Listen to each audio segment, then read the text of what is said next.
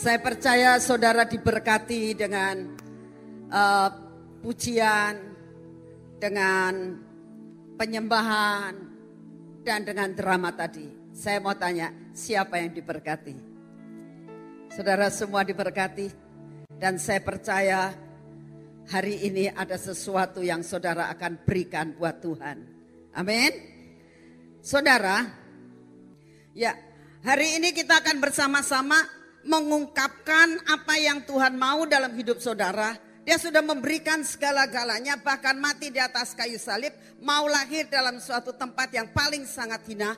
Saat ini yang saya saya ingin sampaikan kepada saudara apa yang kita mau berikan buat dia sebagai rasa terima kasih. Ya. Ada sesuatu uh, pepatah ya yang hari ini menjadi tema saya yaitu bagai kacang lupa pada kulitnya. Tolong disayangin. Bagai kacang lupa pada kulitnya. Ya saudara lihat itu ada kacang, kacangnya sudah keluar bisa dinikmati lalu dia lupa kalau dia itu ada di mana ya. Bagaikan kacang lupa pada kulitnya. Saya percaya pada saat kita masih SD kita tahu artinya ya. Hari ini kita akan belajar. Sebenarnya kalau kacang itu sampai lupa pada kulitnya, itu adalah di mana saudara dan saya itu belum dewasa. Ya. Kemarin saya ikut sebentar di acara anak-anak PG, PPG sama TK lagi Natal. Ya. Ramai banget, saudara.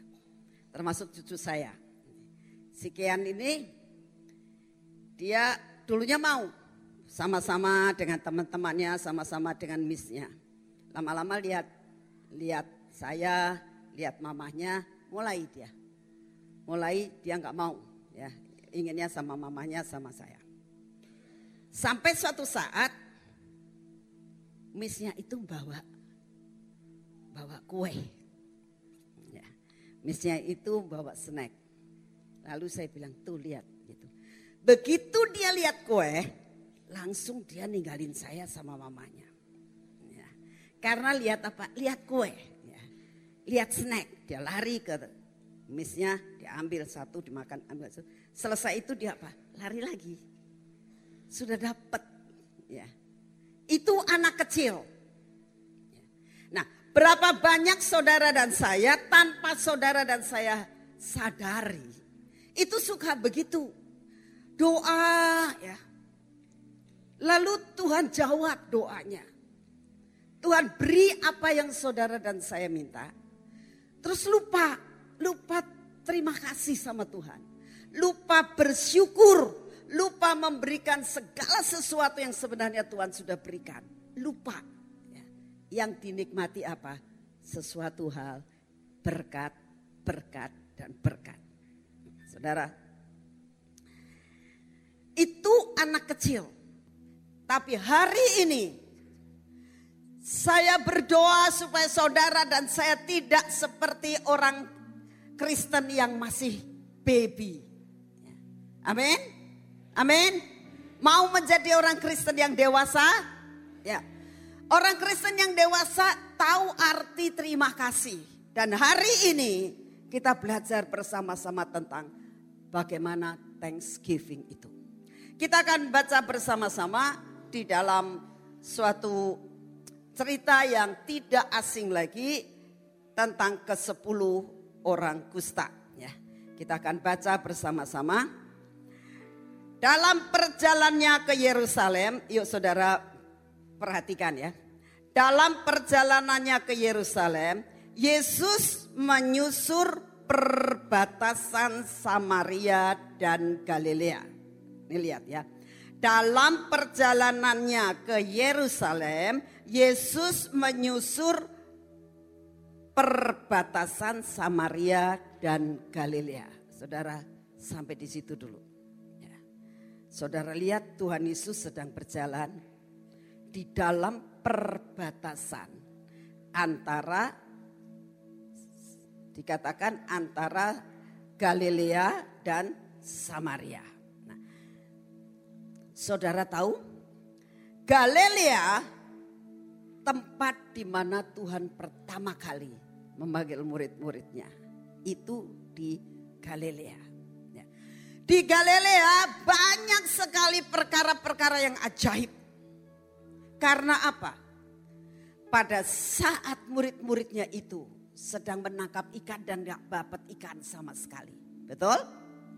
Lalu dikatakan, Tuhan katakan, adakah lauk pauk buat kamu? Gak ada. Tebarkan jalamu. Dapatnya apa? Perlipat kali gandaan. Betul? Jadi kita tahu Galilea itu tempat banyak mujizat. Di Galilea juga Tuhan berjalan di atas air. Mujizat lagi. Di Galilea juga terjadi apa lagi selain daripada itu Tuhan Yesus meredakan angin ribut. Itu juga di Galilea. Jadi dikatakan Tuhan Yesus sedang di perbatasan dari Samaria mau menuju ke Galilea. Ya. Nah, saudara, hari ini Tuhan katakan, nak, aku sedang berjalan lu saat ini di perbatasan tahun ini. Betul? Betul? Tuhan katakan aku sedang berjalan di perbatasan. Dan hari ini Tuhan katakan, aku sedang berjalan. Dan saudara, saudara semua sudah di bulan Desember. Betul? Itu penghujung daripada tahun ini. Paling ujungnya. Dan Tuhan katakan aku sudah di batas, di batasan. Aku sudah di perbatasan, aku akan melangkah ke Galilea. Suatu tempat yang ada mujizat Suatu tempat di mana ada sesuatu perkara yang ajaib. Ya. Perlipat kali gandaan akan terjadi. Selain itu apalagi? Mujizat berjalan di atas air itu sesuatu hal yang langka. Betul? Ya. Sesuatu hal yang kita pikirkan dan kita merasakan mungkinkah hal itu? Buat Tuhan tidak ada barang yang mustahil. Saudara tadi lihat uh, drama tadi Mungkinkah aku mendapatkan seorang anak walaupun aku belum menikah? Betul? Ya. Kemustahilan bisa terjadi dalam kehidupan saudara dan saya menjadi tidak mustahil. Amin. Itu melangkah dalam di Galilea. Saudara, tahun depan Tuhan sediakan Galilea buat saudara. Amin. Amin. Saudara disediakan perkara itu. Perlipat kali gandaan. Itu yang pertama. Teruskan kita uh, bacanya. Ketika Yesus memasuki suatu desa, datanglah sepuluh orang kusta menemui dia. Mereka tinggal berdiri agak jauh.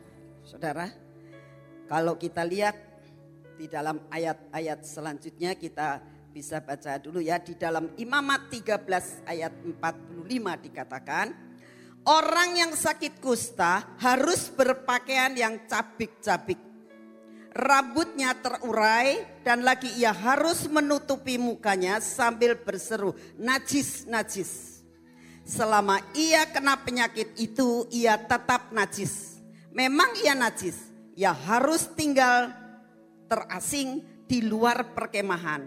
Itulah tempat kediamannya. Nah, ada sepuluh orang kusta yang dikatakan dia pakai pakaian cabik-cabik, rambutnya terurai, lalu ditutupin semuanya dan dia selalu katakan najis najis tujuannya apa?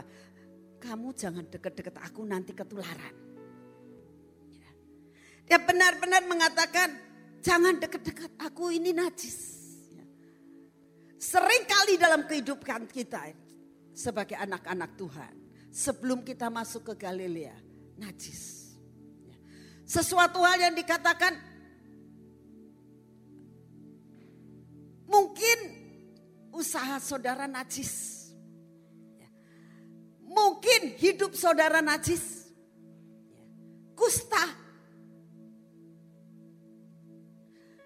kesehatan saudara kena kusta. Dalam tanda kutip artinya sepertinya sudah tidak bisa ada yang menyembuhkan. Tapi sepuluh orang kusta ini tahu persis aku mau masuk ke Galilea. Amin. Lalu apa yang dikatakan di sini?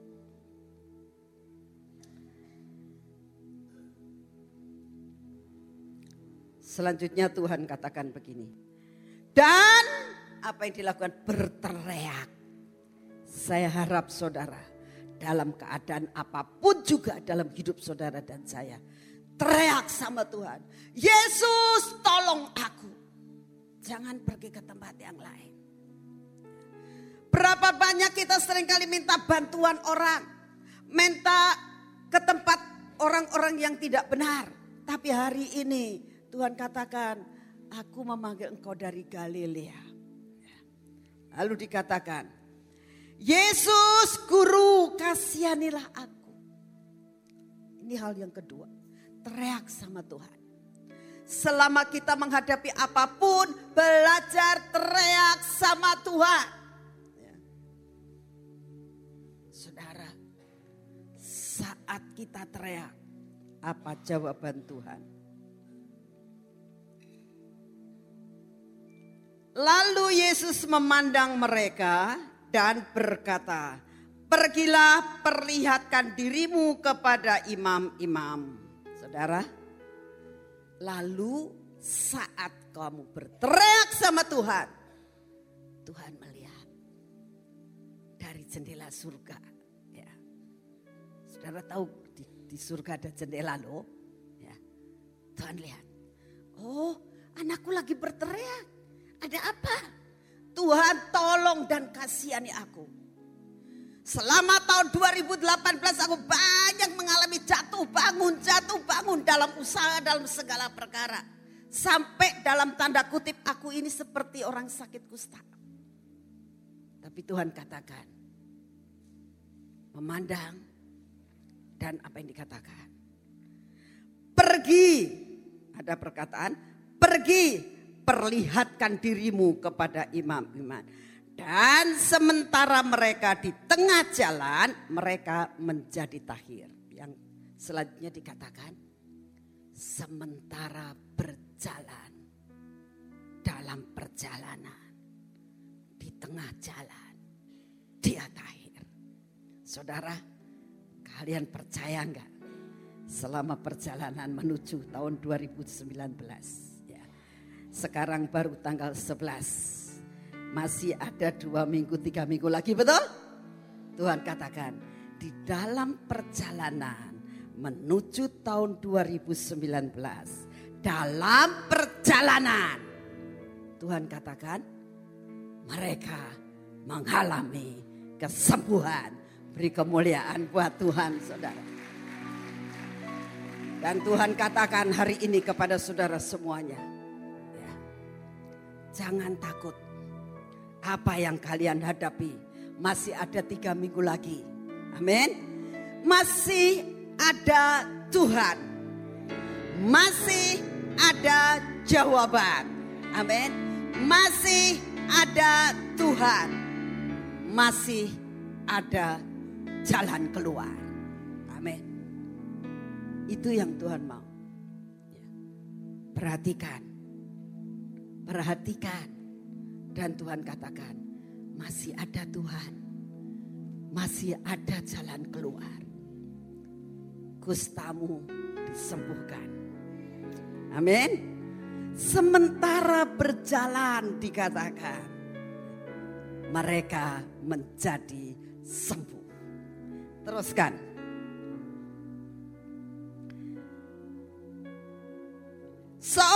Dari mereka ketika melihat bahwa ia telah sembuh, kembali sambil memuliakan Allah dengan suara nyaring. Lalu tersungkur di depan kaki Yesus dan mengucap syukur kepadanya. Orang itu adalah seorang Samaria. Lalu Yesus berkata, karena mereka dari Samaria nih ya, mau menuju ke ke siapa? Ke tempat mana tadi? Hah? Ke mana? Yang sebelah sini? Dengar tadi? Menuju ke mana? Kok kurang gelas? Ke mana? Iya. Ke mana anak-anak? Ya, nih. Orang Samaria. Lalu Yesus berkata, Bukankah ke sepuluh orang tadi semuanya telah menjadi tahir? Di manakah yang sembilan orang itu? Tidak adakah di antara mereka yang kembali untuk memuliakan Allah selain daripada orang asing ini?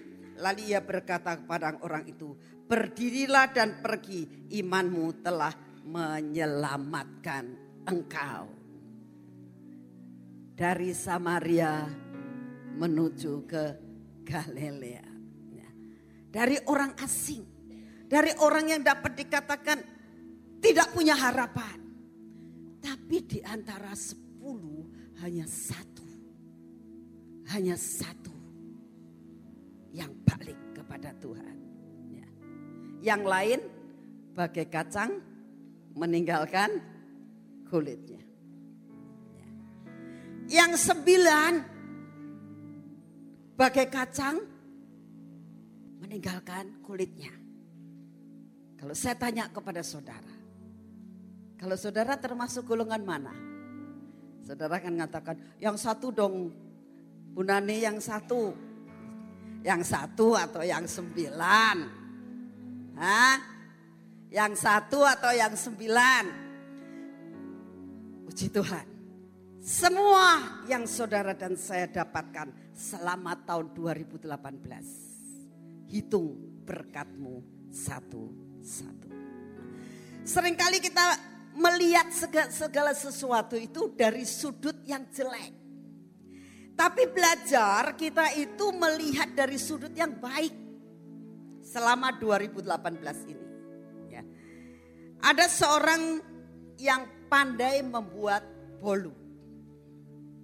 Tapi ada istilah yang mengatakan sepandai-pandai tupai melompat akhirnya jatuh juga ya.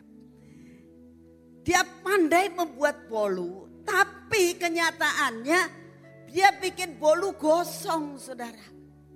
Hasilnya tidak memuaskan. Tetapi pada saat dia lihat gosong dia sedikit kecewa. Duh kok bisa ya Aku yang biasanya selalu prima dalam membuat sesuatu, kok bisa sampai seperti ini? Tapi dia pada saat melihat sesuatu hal yang kosong itu, dia mulai lihat, dia pilah-pilah yang kosong, yang sangat kosong dipilah-pilah. Eh, pada saat dia bolu itu mulai disingkirkan yang kosong, lama-lama ada sesuatu hal yang rada kuning-kuning. Oh, tak semua ya. Nah, ternyata sesudah dia potong, tengahnya masih bagus. Tapi nggak banyak. Ya. Lalu dia katakan, aku bersyukur. Aku nggak mau lihat yang kosong. Tapi aku melihat sesuatu masih ada yang kita syukuri. Amin. Belajar dalam menghadapi apa pun, lihat sesuatu yang baik, jangan lihat yang jeleknya. Sehingga kita bisa bersyukur. Seperti yang dialami satu dari antara sembilan, eh, sepuluh orang kusta itu. Saudara, saudara pernah mendengar kesaksian seorang bibi-bibi yang jual tempe? Saya akan ulangi yang belum dengar, yang sudah dengar saya ingatkan lagi. Ada seorang bibi-bibi penjual tempe, saudara. Dia penghasilannya itu bukan sebulan sekali. Tiap hari. Dia buat tempe semalam. Pagi tempe jadi. Lalu tempe itu dijual. Uangnya dipergunakan sebagian buat makan. Sebagian lagi dipakai untuk apa saudara? Dipakai untuk modal. Itu hidupnya hari demi hari. Bukan bulanan hari demi hari. Dia sudah bangun pagi-pagi karena harus ke pasar. Ternyata tempenya belum jadi saudara. Dia sedih, dia nangis. Dia katakan Tuhan, dia orang Kristen. Tuhan tolong saya. Saya gak mungkin akan membuat ini tempe ini menjadi bisa jadi tempe karena belum jadi.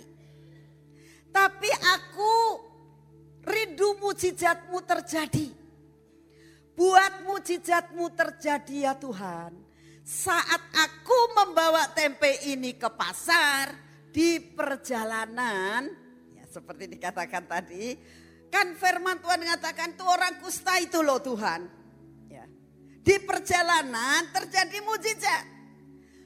Saya berharap dan berdoa di dalam perjalanan dari rumah ke pasar, aku mengalami mujizat di mana tempeku yang belum matang sudah jadi matang aku bisa menjualnya. Saudara, saat dia mengalami akan hal itu, saat dia itu mengalami seperti itu, apa yang terjadi? Apa yang terjadi? Di seperapat perjalanan dilihat, diintip, duh belum jadi. Tidak apa-apa Tuhan nanti di sana bisa jadi. Imannya luar biasa loh. Sampai di tengah perjalanan diintip lagi.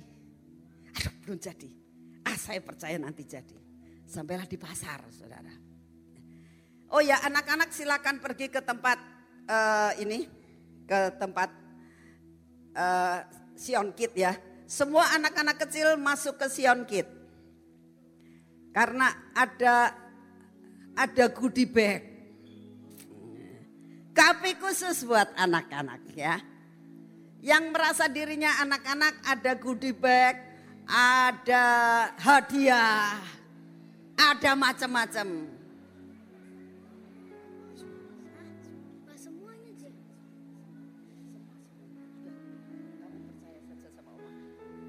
Ayo semua anak-anak masuk semuanya. Ya. Ada macam-macam Disediakan banyak sekali, jangan takut, masih banyak. Persediaan sangat banyak. Ayo anak-anak ke sana dulu semuanya.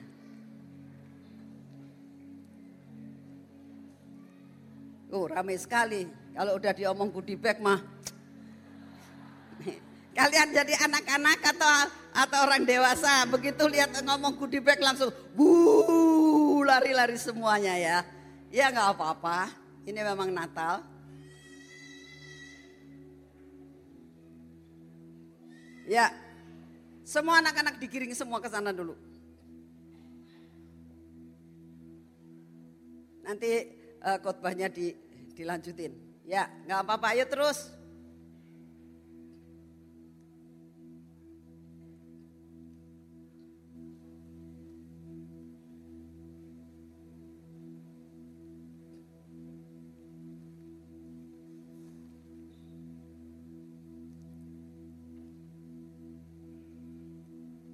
Sudah? Itu masih ada anak kecil yang di situ, yuk.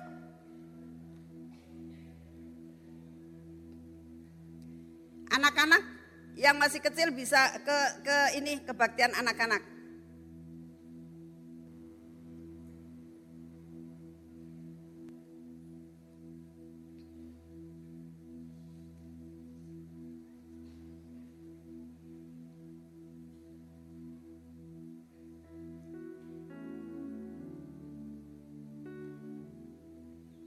Ya, saya terusin ya. Sampai di pasar, dilihat. Belum jadi. Ya. Dia mulai down. Tuhan aku percaya kepadamu, kok ya nggak mengalami mujizat. Aku percaya mujizat. Tapi kok kenyataan aku belum terima mujizat. Firman Tuhan katakan, jalanku bukan jalanmu nak. Ya. Cara aku memberikan kamu mujizat Bukan caramu untuk kamu mendapatkan mujizat dengan cara pikiranmu. Tapi dasar kita manusia yang dipikirkan mujizat terjadi. Dia sedih. Dia sudah memikirkan dan membayangkan pulang tidak bawa duit. Ya. Dia nggak bisa belanja buat masak. Dia nggak punya modal buat besok. Tambah lama tambah down. Tapi tiba-tiba ada seorang ibu dari Jakarta. Dia tanya, saya ini mau beli tempe. Tapi mau saya bawa ke Jakarta. katanya gitu. Jadi saya nggak mau beli tempe yang sudah jadi. Kamu punya nggak tempe yang belum jadi? Semua yang dagang ngomong, ibu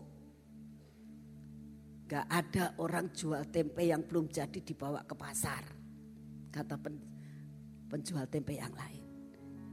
Tempe yang kami jual semuanya sudah ready untuk dimasak. Dia bilang, tapi aku gak mau. Nah, dalam pembicaraan itu didengar sama si ibu ini. Apa, apa, apa ya, apa ya. Ini ibu ini tuh lucu. Masa mau beli tempe yang belum jadi? Mana ada? Aku punya. Oh, kamu? Ada. Tempeku belum jadi. Oh ya, sini saya borong semua. Langsung diborong semua. Bahkan dia dikatakan, kamu yang menolong saya. Jadi saya beri bonus kepada kamu. Saya bayar penuh harganya. Aku tambah bonus kepadamu. Karena engkau menolong saya. Dia bilang, bu bukannya saya yang nolong ibu, ibu yang nolong saya. Enggak katanya. Saudara, itu mujizat. Kadang-kadang kita minta mujizat yang instan. Ya. Tuhan pasti buat mujizat. Tapi jalanmu bukan jalanku. Rencanaku bukan rencanamu. Jadi jangan memikirkan dulu apa yang Tuhan mau katakan.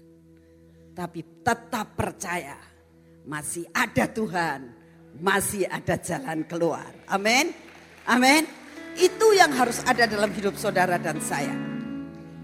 Saudara, saya mau tutup dengan kesaksian hidup saya. Ya. Saudara tahu 20 hari yang lalu saya itu jatuh saudara. Jatuhnya sangat-sangat sepele. Saya itu duduk, tas saya taruh di bawah, terus ada bel, ada tamu. Itu saya di Jakarta. Selesai pelayanan siang, sore mau makan, besok mau pelayanan dua, dua pelayanan lagi. Saya turun, jalan, kesandung, keserimpet. Keserimpet sama talinya tas, jatuh. Buleduk sini. Langsung saya nggak bisa jalan. Langsung bengkak besar. Langsung saya tidak bisa jalan sama sekali. Ini kaki, ini kaki yang sebelah ini ya digerakkan begini sakit, diginikan sakit, diginikan sakit, diangkat sakit. Saya sudah bilang Tuhan, patah ini. Ya. Minimal tempurung saya retak. Karena apa? Terlalu keras pada saat itu. Saya hanya bilang Tuhan, aku percaya Pelayanan masih banyak di hadapan saya. Sebentar lagi doa 24 jam. Sebentar lagi ke, ke Bali, sebentar lagi mau ke Australia. Sebentar lagi ini masih banyak pelayanan Tuhan. Ini gimana kaki? Ya. Aku percaya mujizat. Nah, sudah selesai. Saya bilang Tuhan, aku manusia nih, ya, supaya hatiku mantap saya boleh ndak ronsen? Ya. Saya tanya Tuhan, boleh ndak aku ronsen? Saya pengen ronsen supaya mantap aku ini kaki saya bener enggak gitu loh. Jadi akhirnya malam itu juga dan saya merasakan mujizat demi mujizat terjadi.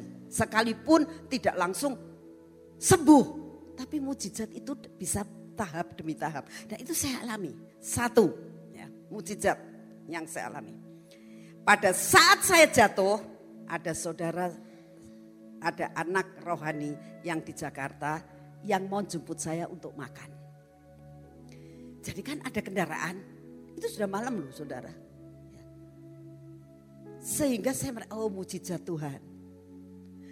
Sampai saya bisa dibawa ke biomedika untuk di ronsen. Itu dipapah-papah dari uh, atas lantai 43 turun sampai lantai ke-6 dan naik mobil itu suakitnya nggak ketulungan. Sekarang gini, jalan satu kaki gak bisa. Jalan satu kaki yang satu sakitnya luar biasa. Tapi mau gak mau. Singkat cerita sampai di biomedika. Masih buka, puji Tuhan.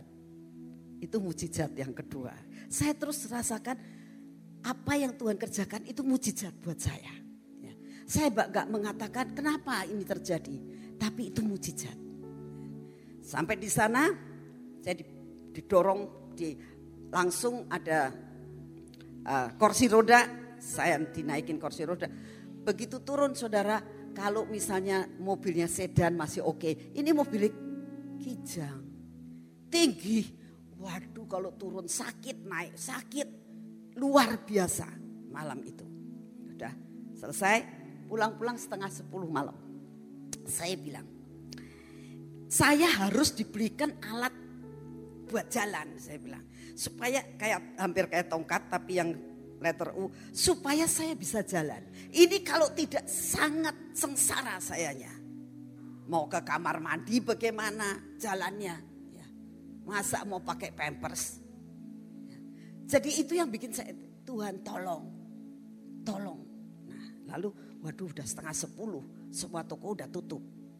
Tapi saudara tahu Begitu sampai di sana, sampai di Senturi, ya, oh nggak ada katanya. Tapi dilihat, oh ada ini satu, tinggal satu-satunya. Saya tahu itu mujizat. Ya. Coba selidiki hari demi hari.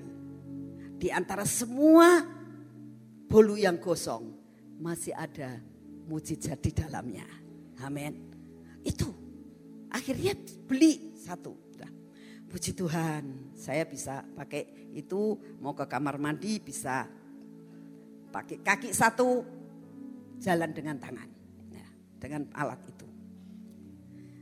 Lalu saya mulai mikir, ternyata hasilnya bagus, tidak ada tulang yang patah, tidak ada tempurung yang pecah, ya. Cuman katanya ini anu uratnya trauma katanya gitu, kaget katanya. Jadi terus begitu urat kebentur, kaget, terus ada yang mengkeret, ada ketarik, ada yang ada yang langsung mengebulet-ngebulet gitu. Jadi sakitnya karena uratnya. Saya mulai berpikir kalau saya ke dokter tulang besok ngapain? Dianya paling akan dikasih sesuatu, tapi akhirnya mujizat terjadi. Ada telepon datang dari Israel ini salah satu teman saya lagi di Israel. Dia dengar saya sakit. Bu, besok itu saya punya kenalan anak Tuhan. Dia seorang dokter tulang, tapi dia aku puntur. Kan ibu tidak ada yang patah, ke situ aja. Oh ya terima kasih, saya minta alamatnya, kasih alamatnya, kasih teleponnya udah. Dia langsung telepon ke dokter itu karena sudah langganan dan dia juga aku puntur juga dia ngomong malam ini juga dikompres es ya gitu. Terus suruh minum panadol atau minum ponstan supaya jangan cekot-cekot katanya karena kalau seperti itu pasti cekot-cekot. Akhirnya ya akhirnya saya minum ponstan dan dikompres pakai es. Jadi saya bilang itu mujizat. Nah, besoknya kita pergi ke sana ke dokter itu Dokternya lihat semua. Ini kalau lihat ini nggak apa-apa loh, tapi kok bengkak ya? Iya loh. Katanya trauma kata orang biomedika. Iya. Udah ibu tiduran. Suruh nekuk saudara. Saya suruh nekuk sini. Sakit saya bilang. Gak apa-apa. Disuruh nekuk. Sakit saya bilang gitu. Gak apa-apa tak bantu. Aduh dokter ini gak punya perasaan ya. Saya, saya pikir gitu ya perasaannya kamu dengan perasaan saya. Tapi saya bilang ya Tuhan dalam nama Tuhan. Dibantu sama dia. Klak, klak, klak, klak. Sampai di sini tarik cedit. Saya sampai waduh Tuhan segitu. Saking sakitnya saudara. Terus dia ngomong puji Tuhan bu. Biasanya saya punya pasien. Gak bisa seperti ini. Saya harus bawa ke rumah sakit. Saya bius total. Saya baru tarik. Tapi ibu tuh mengalami mujizat loh sudah umur 74 masih bisa seperti ini. Sudah balik.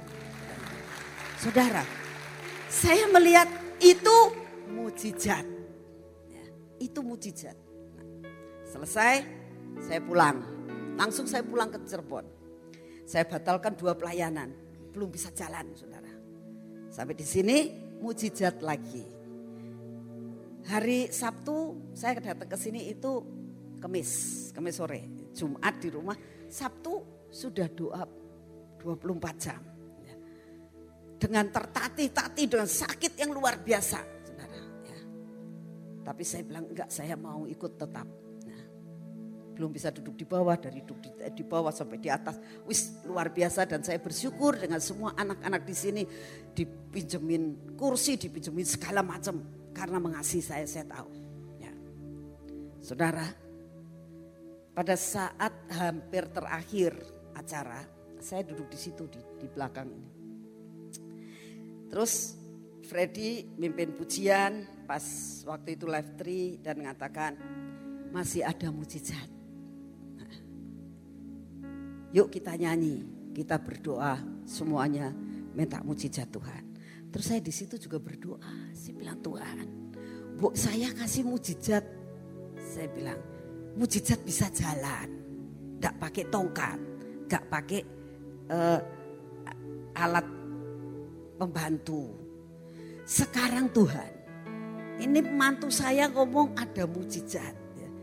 Yang nyembuh ke mertuamu era iso. Ya. Ngomong ada mujizat. Tolong si Tuhan, biar apa yang dikatakan jadi. Saudara apa yang terjadi? Saya bisa jalan loh. Gak usah pakai itu lagi. Siapa yang kemarin ikut doa 24 jam? Ngeliat? Ngeliat Ibu Nani udah nggak pakai tongkat lagi. Saudara, itu mujizat. Saya bilang, wow, mujizat. Dan menurut dokter mengatakan begini. Kemarin ada orang ketemu sama saya. Oh ibu begitu ya? Saya pernah ngalami tiga bulan tak tolak dalam nama Yesus. Saya bilang gitu. Ibu sudah berapa hari? 20 hari sekarang. Saya bilang. Saya percaya. Saudara tahu saya bisa jalan-jalan ke sini kan? Itu mujizat. Nah, sekarang persoalannya. Kita akan banyak mengalami mujizat. Dan di dalam perjalanan kita akan sembuh. Tapi sekarang persoalannya. Apakah saudara mau memberikan yang terbaik untuk Tuhan. Semua berkatmu yang Tuhan berikan selama tahun 2018. Jangan lihat jeleknya, ya. Jangan lihat gosongnya, jangan melihat akan tempemu belum jadi. Amin. Jangan lihat tempemu belum jadi. Dalam keadaan tempe belum jadi, tetap ada mujizat. Amin. Dalam keadaan apa pun tetap ada mujizat. Lihat semuanya selama dalam tahun 2018. Ada perkara-perkara yang ajaib yang Tuhan sediakan. Yuk kita saat ini akan masuk dalam saat teduh. Sebelum kita makan dan minum perjamuan dan ada urapan nanti. ya Saya minta saudara siapkan hati, beri yang terbaik untuk Tuhan. Saya minta disediakan persembahan di depan. Kita akan nyanyi untuk persembahan. Beri yang terbaik buat Tuhan. Karena hari ini kita berikan yang terbaik untuk Tuhan.